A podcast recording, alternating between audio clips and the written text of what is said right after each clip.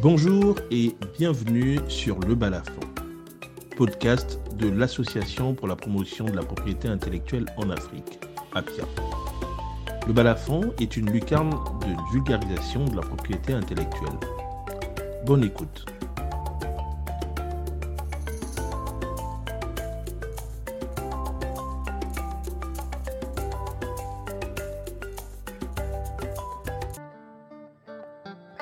L'épisode de ce jour a pour thème le consommateur moyen en droit de la publicité et en droit des marques.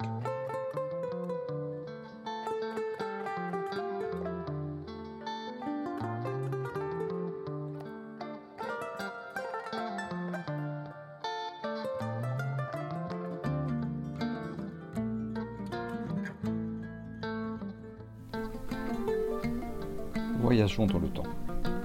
Allez, 1979. En écoutant la radio, vous tomberiez sur une nouveauté. IMCA des Village People ou le fric de Chic.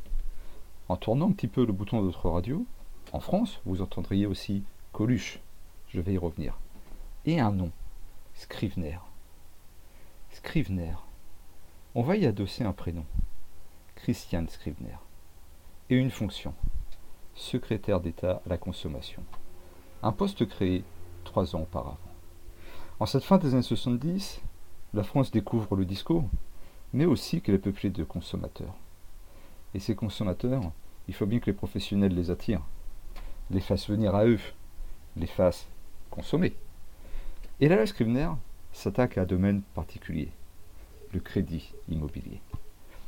Pour toute opération de plus de 21 500 euros, je ne vais pas vous donner tout le détail, elle impose que soit fourni un cadre, des informations précises. Qui offre le crédit? Sous quelles conditions? Combien le consommateur va-t-il vraiment rembourser, payer? Avouons-le, sous toutes les latitudes, comprendre une offre de crédit, c'est pas simple. Et parfois, on se sent. On se sent con, il faut bien le dire. Oui, la loi criminelle pose une question vous, moi, qui nous considérons, j'imagine, comme des consommateurs moyens, parfois, est-ce qu'on ne se sent pas un petit peu bête? Et sommes-nous si cons que ça? Pour répondre à cette question, on peut utiliser un concept juridique. Qui est le consommateur moyen? Je vais y revenir, mais reparlons de Coluche. En 79, en France, et ailleurs, et pour longtemps encore, il est le comique le plus populaire. Dans un de ses sketchs, il parle de publicité, et donc de consommateur. Alors d'autres après lui, comme les inconnus, les nuls, le feront. La publicité euh, se prête bien à la dérision, car elle est souvent, prise au premier degré, une matière première de choix pour les moqueurs.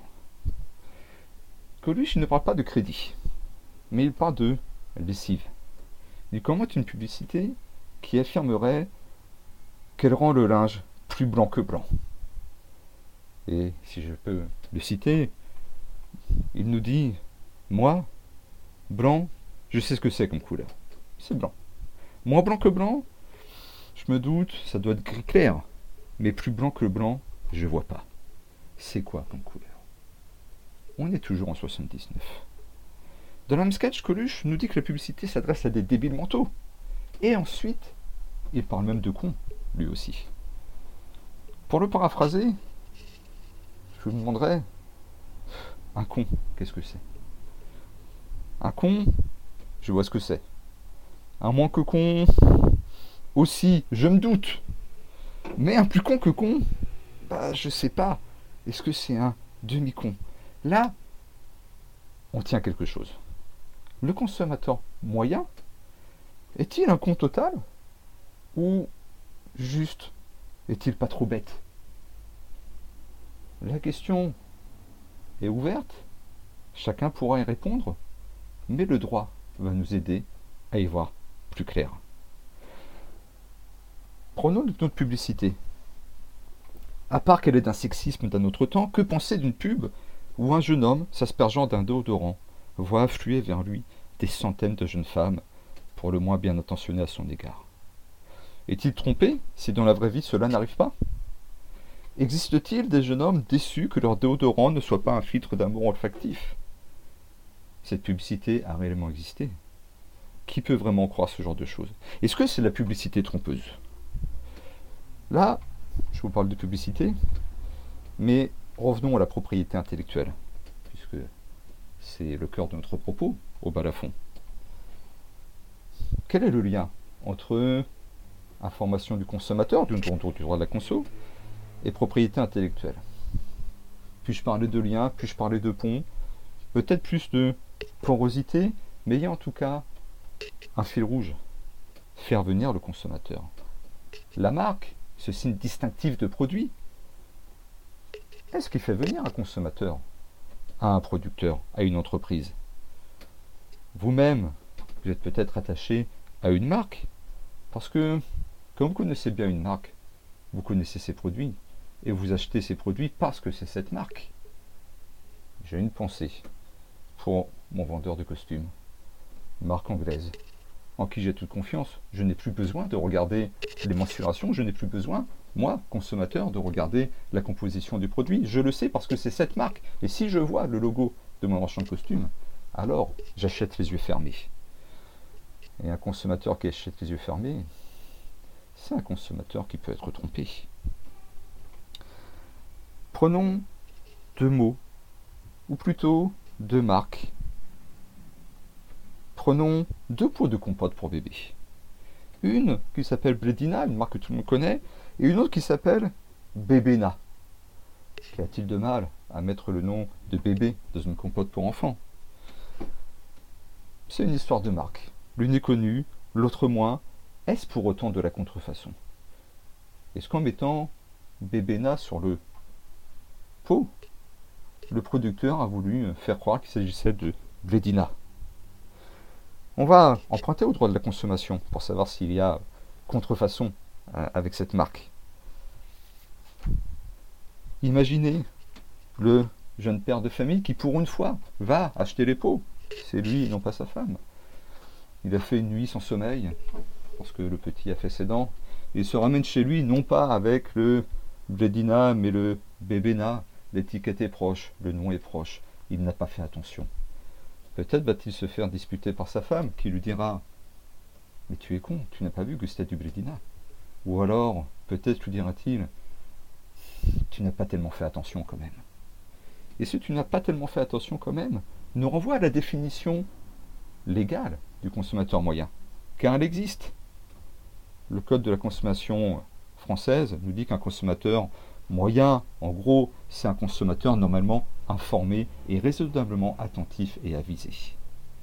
La directive, directive pardon, de 2005 nous parle carrément, lui, de consommateur moyen, un consommateur normalement informé, raisonnablement attentif et avisé, compte tenu des facteurs sociaux, culturels et linguistiques.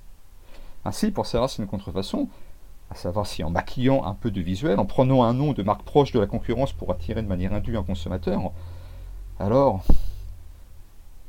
nous allons utiliser le consommateur moyen. Est-ce qu'en étant moyennement attentif, il va tomber dans le piège? Alors, si en étant moyennement attentif, il tombe dans le piège, ce sera de la contrefaçon. Sinon, il aurait été un consommateur un petit peu moins que moyen. Encore faut-il, et c'est un autre débat, que le consommateur ne soit pas une victime consentante. Car après tout, acheter un polo Lacaste et non Lacoste à 5 euros, sans se douter que c'est une contrefaçon, là ce n'est pas être un consommateur moyen, mais un complice plein.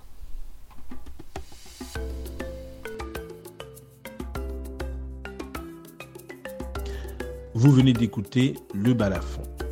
Merci de nous avoir suivis. Vous pouvez nous retrouver à travers nos diverses activités, l'arbre à palabre, la journée de la jeune recherche scientifique, la journée d'actualité juridique, ainsi que le bulletin semestriel de la propriété intellectuelle en Afrique. Nous vous invitons à vous connecter à notre site internet www.apia-asso.org. Vous pouvez également adhérer à notre association, votre association, via l'adresse mail adhésion apia-asso.org. À bientôt pour un nouvel épisode.